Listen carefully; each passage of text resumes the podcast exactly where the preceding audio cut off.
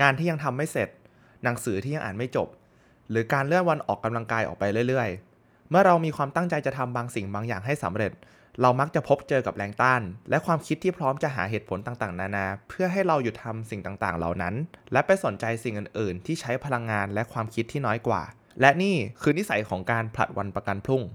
วินเชื่อว่าการผลัดวันประกันพรุ่ง เป็นนิสัยที่หลาย ๆ คนกำลังพยายามแก้มันอยู่ รวมถึงตัววินเองด้วย สิ่งแรกที่เราต้องรู้ก่อนที่จะสามารถแก้ปัญหาหรือนิสัยอะไรได้ คือเราต้องรู้ว่าต้นตอของปัญหานั้นเนี่ยเกิดมาจากอะไร จากคลิป How to Beat Procrastination ของคุณอาลีอับดาวซึ่งเป็นยูทูบเบอร์ด้าน productivity ได้บอกไว้ว่า ต้นเหตุของการผลัดวันประกันพรุ่งนั้นมาจาก resistance หรือแรงต้าน มีโค้ดหนึ่งนะครับ ที่ทางคุณอาลีอับดาวได้บอกไว้ก็คือ resistance is the negative force that actively working against us to stop us from doing the things we want to do แรงต้านคือพลังงานด้านลบที่พยายามหยุดยั้งเราเพื่อไม่ให้เราทำในสิ่งที่เราต้องการ ซึ่งแรงต้านนี้นะครับจะไม่ส่งผลต่อเราเมื่อเราอยากจะเล่นเกมหรือดูหนัง แต่มันจะส่งผลต่อเราเมื่อเราพยายามจะทำบางสิ่งบางอย่าง ที่เรารู้อยู่แก่ใจว่ามันจะยกระดับชีวิตของเราให้ดียิ่งขึ้น ซึ่งสิ่งเหล่านี้มักจะเป็นเรื่องของการเริ่มต้นออกกำลังกาย การเริ่มอ่านหนังสือ หรือว่าการเริ่มต้นธุรกิจตัวเอง เรารู้ว่าการทำสิ่งเหล่านี้นะครับเป็นเรื่องที่ดี แต่เมื่อเราจะเริ่มต้นลงมือทำเราก็จะเผชิญกับแรงต้านลูกใหญ่ที่ยับยั้งให้เราอยู่ที่เดิม เชื่อว่าหลาย ๆ คนในที่นี้น่าจะเคยเจอเวลาที่มีคนรู้จักเข้ามา แล้วก็มาอธิบายเรื่องของความฝันที่เขาอยากจะไปให้ถึง ไม่ว่าจะเป็นเรื่องของการสร้างธุรกิจ หรือว่าการเริ่มโปรเจกต์ใหม่ แต่นอกจากเขาจะแชร์ความฝันของเขาแล้วนะครับเขายังแชร์ข้ออ้างต่างๆ ที่ทำให้เขาไม่สามารถไปถึงความฝันได้อีกด้วยไม่ว่าเงินจะไม่พอบ้าง หรือว่าเศรษฐกิจตอนนี้ยังไม่ดี หรือว่าความรู้ที่มีตอนนี้นะครับยังไม่มากพอที่จะสามารถเริ่มต้นลงมือทำได้ เหตุผลต่างๆ เหล่านี้นะครับล้วนมาจากแรงต้านทั้งนั้น ซึ่งเป็นบอกเกิดของการผลัดวันประกันพรุ่ง สิ่งที่เป็นเหมือนกับแหล่งพลังงานของแรงต้านนะครับ คือความกลัว กลัวที่จะผิดพลาด กลัวที่จะผิดหวัง และกลัวที่จะถูกเกลียด แต่ในหนังสือ The Wall of Art นะครับ ที่ทางคุณอาลีได้เอามาแชร์นั้น ได้บอกไว้ว่า the more scared we are of a work or calling the more sure we can be that we have to do ยิ่งเรากังวลกับงานที่ทำหรือสิ่งที่เรียกหาเรามากเท่าไหร่ เรายิ่งแน่ใจว่าสิ่งเหล่านั้นเป็นสิ่งที่เราควรลงมือทำ ถ้ามองในมุมกลับกันนะครับแรงต้านก็เปรียบเสมือนกับเข็มทิศที่กำลังชี้ว่าอะไรคือสิ่งที่สำคัญในชีวิตของเราบ้าง อย่างกรณีของตัววินเอง เวลาที่วินนอนดู Netflix นะครับวินจะไม่เคยรู้สึกได้ถึงแรงต้านเลย กลับกันเวลาวินจะต้องอัดคลิป YouTube คลิปใหม่นะครับวินจะเริ่มรู้สึกได้ถึงแรงต้านล้วซึ่งแรงต้านนี้นะครับเป็นสัญญาณที่กำลังบอกว่าการอัดคลิป YouTube เนี่ยเป็นสิ่งที่วินควรทำณตอนนี้ อีกโค้ดหนึ่งนะครับจากหนังสือจะบอกไว้ว่า the more resistance you experience the more important your unmanifested art project enterprise is to you ยิ่งคุณรู้สึกได้ถึงแรงต้านมากเท่าไหร่ ผลงานที่คุณกำลังสร้างสรรค์มันอยู่ ก็ยิ่งมีความสำคัญต่อคุณมากขึ้นเท่านั้น จนมาถึงตอนนี้นะครับ เรารู้แล้วว่าอาการของการผลัดวันประกันพรุ่งเนี่ย เกิดมาจากแรงต้าน และแรงต้านเกิดมาจากความกลัว แต่ถึงแม้เราจะรู้แล้วว่าปัญหาคืออะไรนะครับ มันก็ยังเป็นเรื่องที่ยากอยู่ดีที่จะสามารถก้าวข้ามแรงต้านนั้นได้ทุกครั้ง เพราะฉะนั้นวินอยากจะมาพูดถึงนิสัยที่เราสามารถฝึกกันได้ เพื่อเอาชนะปัญหานี้ครับ ซึ่งวินได้นำมาจากบทความ five habits that non-procrastinators practice daily that most people don't 5 นิสัยที่คนไม่ผลัดวันประกันพรุ่งฝึกทำในทุกๆวัน แต่คนส่วนใหญ่นั้นไม่ทำที่เขียนโดยคุณจารีรูเมอร์จาก medium.com ข้อที่ 1 start before you are ready เริ่มลงมือทำก่อนที่คุณจะพร้อม ทางคุณจารีนะครับได้บอกเอาไว้ว่าปัญหาที่ใหญ่เป็นอันดับหนึ่งเลยนะครับ ที่ทำให้เราเสียเวลาส่วนหนึ่งของชีวิตไป คือการที่เรารอให้ตัวเองพร้อม ก่อนที่จะเริ่มเดินตามความฝัน หรือทำโปรเจกต์ใหญ่ ๆ ที่เราคิดอยู่ตลอดว่าอยากจะทำสิ่งสิ่งนั้นอาจจะเป็นการเริ่มต้นธุรกิจของตัวเราเอง การเขียนหนังสือ หรือว่าการตัดสินใจที่จะเปลี่ยนสายงาน แต่ในความเป็นจริงแล้วนะครับ เราจะไม่มีทางรู้สึกพร้อมแบบ 100%เลย ในการตัดสินใจทำสิ่งเหล่านั้น และช่วงเวลาที่เหมาะสมนะครับ จะไม่มีทางมาถึงเช่นกัน คุณสตีเวนเพรสฟิลด์นะครับผู้ที่เป็นเจ้าของหนังสือ Turning Pro มีโค้ดหนึ่งนะครับที่ได้บอกเอาไว้ว่า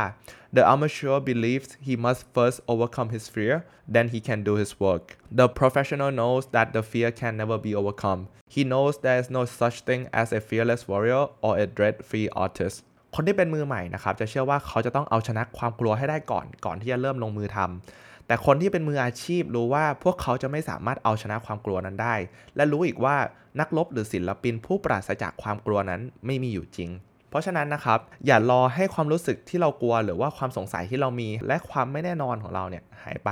เพราะความรู้สึกเหล่านี้นะครับจะไม่มีทางหายไปไหน เราจะต้องลงมือทำทั้งๆทที่มีความรู้สึกนี้อยู่กับตัว อีก quote หนึ่งนะครับบอกเอาไว้ว่า True courage is not the absence of fear it's deciding to act in despite of your fears ความกล้าหาญที่แท้จริง ไม่ใช่การปราศจากความกลัว แต่เป็นการตัดสินใจที่จะลงมือทำทั้งๆที่คุณยังมีความกลัวอยู่ วินอยากจะลองชวนให้ทุกคนลองคิดตามใน topic เรื่องนี้ดูนะครับ ถ้าให้ยกตัวอย่างที่ใกล้ตัวที่สุดก็คงจะเป็นทางพี่ไลออนนะครับ พี่ไลออนนะครับคือเจ้าของเสียงพอดแคสต์จากช่อง The Library ที่ทุกคนได้ฟังกันจนถึงทุกวันนี้นะครับ แต่วินนะครับเป็น podcaster หน้าใหม่นะครับ ก็อยากฝากเนื้อฝากตัวกับทุกคนด้วยนะครับ ถ้ามีอะไรผิดพลาดก็สามารถติดชมได้นะครับก็สำหรับเคสของพี่ไลออนนะครับ ทุกคนคิดว่าพี่ไลออนเขาพร้อมที่จะทำพอดแคสต์ตั้งแต่วันแรก ๆ ที่เริ่มทำเลยไหมครับ แน่นอนว่าคำตอบคือไม่ พี่ไลออนเขารู้ว่าเขาจะไม่มีทางพร้อมในด้านของการทำพอดแคสต์จนกว่าเขาจะได้เริ่มต้นลงมือทำจริง ๆ แล้วเขาก็จะแก้ไขสิ่งที่เขาพบเจอหรือปัญหาที่เขาเจอเนี่ยไปเรื่อยๆ ทุกข้อบกพร่องต่างๆของเขาเนี่ยครับถูกแก้ไขระหว่างทาง ไม่ใช่ก่อนที่จะเริ่มเดินทาง อันนี้นะครับเป็นตัวอย่างที่ดีมากว่า เราควรเริ่มต้นลงมือทำในสิ่งที่เราอยากทำตั้งแต่วันนี้ ถ้าคุณคิดว่าคุณอยากจะเริ่มสร้างธุรกิจ ก็ให้เริ่มสร้างธุรกิจตั้งแต่ตอนที่คุณยังไม่พร้อม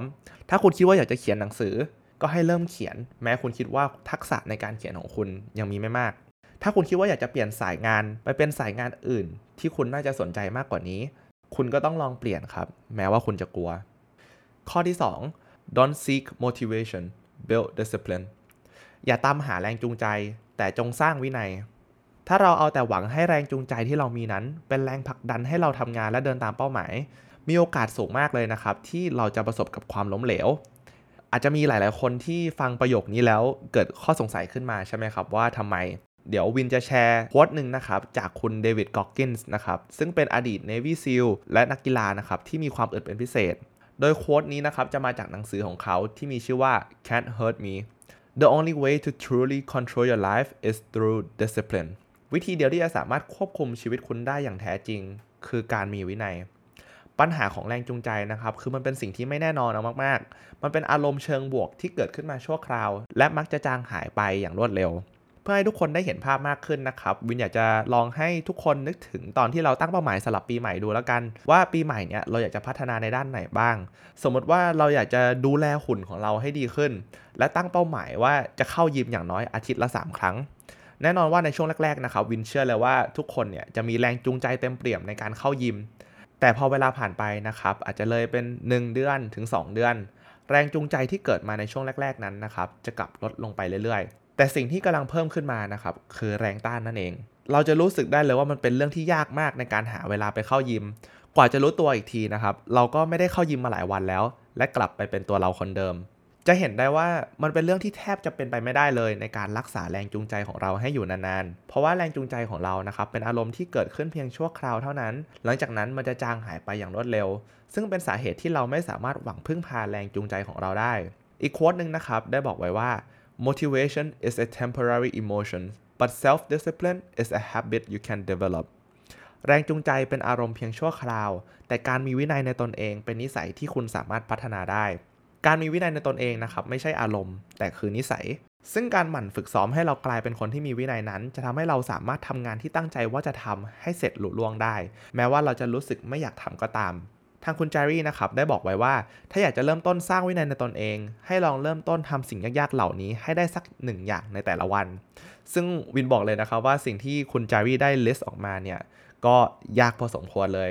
อย่างแรกเลยก็คือเรื่องของการออกกำลังกายนะครับ อย่างที่ 2 คือการอาบน้ำเย็น ข้อที่3นะครับก็คือการไม่แตะโทรศัพท์ในชั่วโมงแรกของวันหลังตื่นนอน อย่างที่4นะครับก็คือการทำงาน 3-4 ชั่วโมงแบบตั้งใจจริง แล้วก็ไร้สิ่งรบกวน แล้วก็อย่างสุดท้ายก็คือการอ่านหนังสือให้ได้ 90 นาที แน่นอนว่าการทำเพียงหนึ่งอย่างในลิสต์นี้นะครับก็เป็นสิ่งที่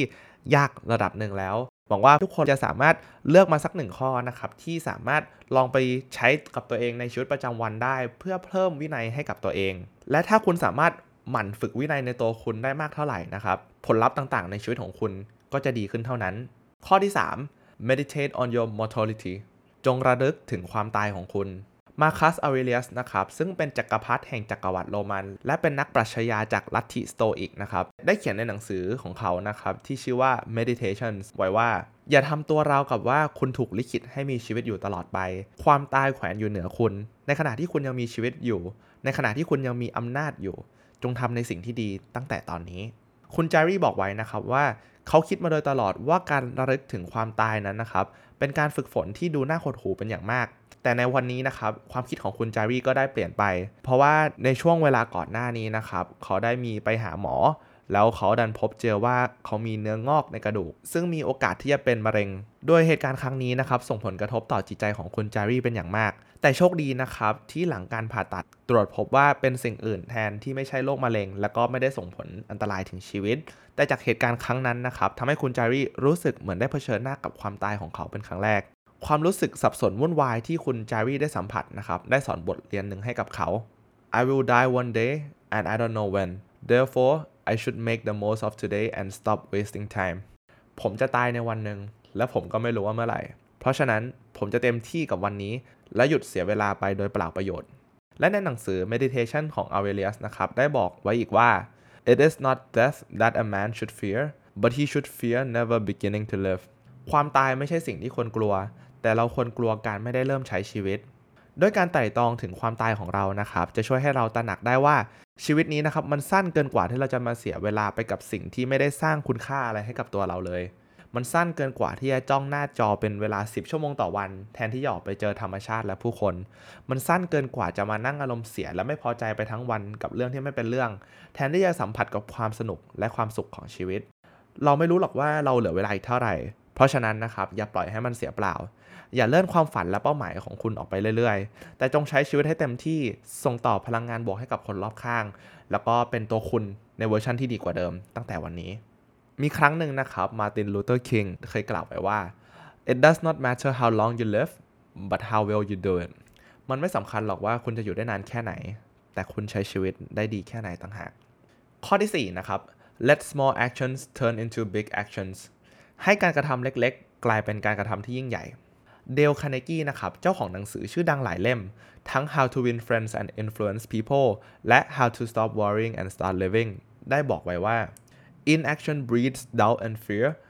action breeds confidence and courage การไม่ลงมือทำทำให้เกิดความสงสัยและความกลัว แต่การลงมือทำทำให้เกิดความมั่นใจและความกล้าหาญแม้แต่การกระทำที่เล็กที่สุดนะครับก็สามารถเปลี่ยนเป็นการกระทำที่ยิ่งใหญ่ได้ ด้วยพลังของโมเมนตัม ทางวินขอยกตัวอย่างเพื่อให้ทุกคนได้เห็นภาพมากขึ้นนะครับ ถ้าเราตั้งเป้าไว้แล้วว่าเราอยากจะเข้ายิม แต่ตอนนี้เนี่ยเรากลับไม่มีความรู้สึกอยากเข้ายิมเลย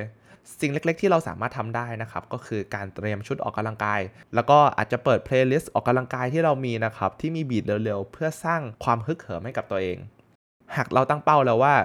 วันนี้เราต้องทำงานชิ้นนี้ให้เสร็จ แต่ตอนนี้เรากลับไม่มีแรงจูงใจให้ทำงานเลย สิ่งที่เราสามารถทำได้นะครับ ก็คืออาจจะเริ่มด้วยการทำความสะอาดโต๊ะทำงาน เพื่อให้มันดูน่านั่ง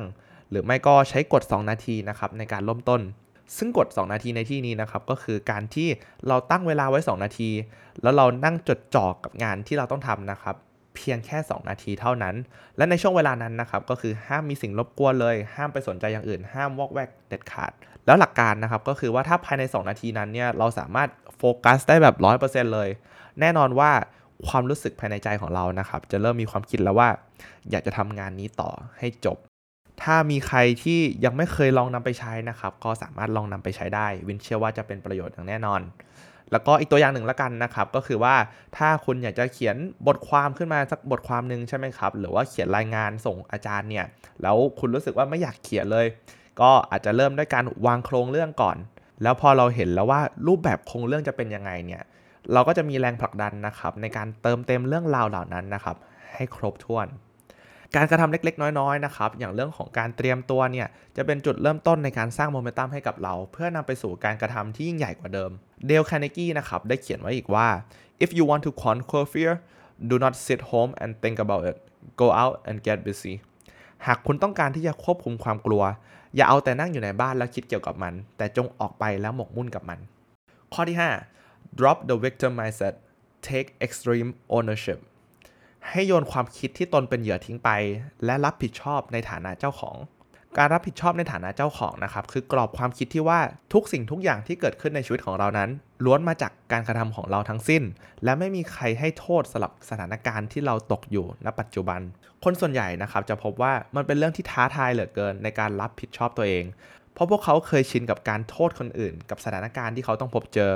พวกเขาจะโทษหัวหน้า จะโทษพ่อแม่ จะโทษการเมือง จะโทษตลาดหุ้น จะโทษเศรษฐกิจ แล้วก็สิ่งอื่น ๆ อีกมากมาย ที่ทำให้ชีวิตของพวกเขานะครับต้องมาเจอกับเรื่องที่แย่ๆ แทนที่จะรับผิดชอบกับทุกผลลัพธ์ที่เกิดกับตัวเองแบบ 100%พวกเขานะครับกับมองว่าตัวเองเนี่ยตกเป็นเหยื่อของการกระทำของคนอื่น ซึ่งมันเป็นฝั่งตรงข้ามของการรับผิดชอบในฐานะเจ้าของ ทางคุณจารีได้เสริมไว้อีกนะครับว่า จริงอยู่นะครับที่ในโลกนี้นั้นเนี่ยมีกลุ่มคนที่ไม่ดีและสถานการณ์ที่เลวร้ายที่ส่งผลให้เราใช้ชีวิตได้ยากขึ้น แต่การที่เรามองว่าเราคือเหยื่อจากการตัดสินใจของผู้อื่นเนี่ยคือการที่เรามอบอำนาจการควบคุมชีวิตของตัวเราเอง ให้กับพวกเขาไปด้วย ซึ่งเอาจริง ๆนะครับ สิ่งนี้ถือว่าเป็นเรื่องที่น่าเศร้ามากๆเลย เพราะว่าชีวิตเราเองแท้ๆแต่เรากลับมองว่าเราไม่มีอำนาจในการควบคุมสิ่งต่างๆ ในชีวิตของเราเลย โดยเราจะสามารถเปลี่ยนความเป็นจริงที่เรากำลังเผชิญอยู่ได้ ถ้าเราเลือกที่จะรับผิดชอบทุกการตัดสินใจและการกระทำในชีวิตของเราเอง ถ้าเกิดเรามีเงินน้อย ก็ต้องยอมรับว่าเป็นเพราะตัวเราเอง ถ้าเกิดเราหุ่นไม่ดี ก็ต้องยอมรับว่าเป็นเพราะตัวเราเอง ถ้าเราติดอยู่ในงานที่รายได้น้อย ก็ต้องยอมรับว่าเป็นเพราะตัวเราเอง แล้วก็ถ้าเราไม่มีความสุขกับชีวิต ก็จงยอมรับว่าเป็นเพราะตัวเราเองนะครับ ในนาทีที่เรายอมรับได้แล้วนะครับ ว่าเราคือผู้รับผิดชอบชีวิตของตัวเราเอง เราจะได้รับอำนาจในการควบคุมชีวิตกลับคืนมา และใช้ชีวิตในแบบที่เราต้องการได้ครับ และนั่นนะครับคือ 5 นิสัยที่คนไม่ผลัดวันประกันพรุ่ง ฝึกทำในทุกๆวัน แต่คนส่วนใหญ่นั้นไม่ทำเดี๋ยวเรามาสรุปไปพร้อมๆ กันอีกรอบหนึ่งนะครับ ข้อที่ 1 start before you are ready เริ่มลงมือทำก่อนที่คุณจะพร้อม คุณจะไม่มีทางรู้สึกพร้อมแบบ 100%ในสิ่งที่คุณอยากทำเพราะฉะนั้นถ้าคิดจะเริ่มทำอะไรหรือสร้างอะไรก็ให้เริ่มลงมือทำเลยครับ แน่นอนว่าคุณจะพบเจอกับความกลัวเป็นอย่างมาก กลัวที่จะล้มเหลว กลัวที่จะขายหน้า และกลัวที่จะผิดหวัง แต่ถ้าเราไม่เริ่มลงมือทำตั้งแต่วันนี้เนี่ยคำถามคือเราจะเริ่มลงมือทำวันไหนครับ ข้อที่ 2 don't seek motivation build discipline อย่าตามหาแรงจูงใจ แต่จงสร้างวินัย แรงจูงใจเป็นสิ่งที่ไม่แน่นอน มันจะเข้ามาแล้วมันก็ผ่านไป มันเป็นเพียงความรู้สึกชั่วคราวที่เราไม่สามารถรักษามันไว้ได้ตลอด แต่วินัยนั้นคือนิสัยที่เราสามารถฝึกฝนมันได้เรื่อยๆ และมันจะอยู่ติดตัวเราไปตลอด ข้อที่ 3 meditate on your mortality จงระลึกถึงความตายของคุณ ชีวิตของเรานั้นนะครับเป็นสิ่งที่ไม่แน่นอนเป็นอย่างมาก และไม่มีใครรู้เลยว่าวันสุดท้ายของเราจะมาถึงเมื่อไหร่ เพราะฉะนั้นนะครับเราควรใช้ชีวิตในแบบที่เราต้องการตั้งแต่วันนี้ เพื่อที่เราจะไม่มานั่งเสียใจในภายหลัง ข้อที่ 4 let small actions turn into big actions ให้การกระทำเล็กๆ กลายเป็นการกระทำที่ยิ่งใหญ่ หลาย ๆ ครั้งนะครับ เราจะมองว่างานของเราเป็นโปรเจกต์ที่ใหญ่มากเลย ซึ่งมันจะสร้างแรงต้านให้กับเราเยอะมาก และยากต่อการเริ่มต้นลงมือทำเพราะฉะนั้นนะครับ อย่าไปโฟกัสที่ปลายทางหรือว่าภาพใหญ่ แต่ให้หันกลับมาโฟกัสที่ก้าวเล็ก ๆ ของเราที่สามารถเริ่มต้นลงมือทำได้ตั้งแต่ตอนนี้ ถ้าเราสามารถสะสมความสำเร็จเล็ก ๆ น้อย ๆ ในทุกวันไปเรื่อย ๆ ได้เนี่ย สุดท้ายแล้วเราจะสร้างความสำเร็จที่ใหญ่ขึ้นมาเอง ข้อที่ 5 drop the victim mindset take extreme ownership ให้โยนความคิดที่ตนเป็นเหยื่อทิ้งไป และรับผิดชอบในฐานะเจ้าของ การรับผิดชอบทุกสิ่งทุกอย่างที่เกิดขึ้นในชีวิตของเรานั้นเป็นสิ่งที่สำคัญมากๆ นอกจากจะทำให้เราไม่โทษคนอื่นแล้วนั้น มันยังทำให้เราหมั่นฝึกฝนและพัฒนาตัวเองอยู่ตลอดเวลา ในระยะยาวทุกการกระทำทุกการตัดสินใจ และทุกนิสัยจะเป็นตัวบ่งบอกถึงผลลัพธ์ที่คุณจะได้ในชีวิต มันมีแค่ตัวคุณกับตัวคุณที่จะสามารถสร้างสรรค์ชีวิตในแบบที่คุณต้องการได้ครับ และนี่นะครับคือบทสรุปของเนื้อหา 5 นิสัยที่คนไม่ผลัดวันประกันพรุ่ง ฝึกทำในทุกๆวัน วินเชื่อนะครับว่าถ้าเราสามารถฝึกทั้ง 5 นิสัยนี้ในทุกๆวัน ติดต่อกันเป็นระยะเวลายาวระดับหนึ่งนะฮะเราจะพบเจอกับความเปลี่ยนแปลงในชีวิตอย่างแน่นอน โดยตัววินเองนะครับก็จะพยายามฝึกทั้ง 5 นิสัยนี้ด้วย ซึ่งนิสัยหนึ่งที่วินกำลังโฟกัส อยู่ตอนนี้ก็คือเรื่องของการสร้างวินัยให้กับตัวเองนั่นเองสุดท้ายแล้วนะครับเราก็มาพยายามนะครับ ฝึกฝนทักษะเหล่านี้นะครับ เพื่อกลายเป็นตัวเราในเวอร์ชั่นที่ดีกว่าเดิม และถ้าใครอยากเรียนรู้เนื้อหาดีๆ แบบนี้เพิ่มเติมนะครับ ก็สามารถหาซื้อหนังสือได้จาก The Library Shop นะครับ ทุกหนังสือที่เรามีนั้นถูกคัดเลือกมาเป็นอย่างดี และหวังว่าทุกคนจะได้อ่านสักครั้งในชีวิต ขอบคุณมาก ๆ เลยนะครับ ที่เข้ามาฟังพอดแคสต์ episode นี้จนจบ ถ้าใครฟังผ่านแอปพอดแคสต์ก็สามารถช่วยรีวิวให้กับเราได้นะครับ เพื่อที่คนอื่นๆ จะได้เห็นแหล่งข้อมูลความรู้ดีๆ แบบนี้มากยิ่งขึ้น และถ้าสำหรับใครที่ฟังผ่าน YouTube ก็สามารถพิมพ์คอมเมนต์แสดงความคิดเห็นเกี่ยวกับ episode นี้ได้นะครับ และถ้ากด subscribe ด้วยเนี่ยจะขอบคุณเป็นอย่างมาก สำหรับวันนี้ทางทีมงาน The Library และตัววินเองขอลาไปก่อน และขอให้วันนี้เป็นวันที่ดีนะครับ สวัสดีครับ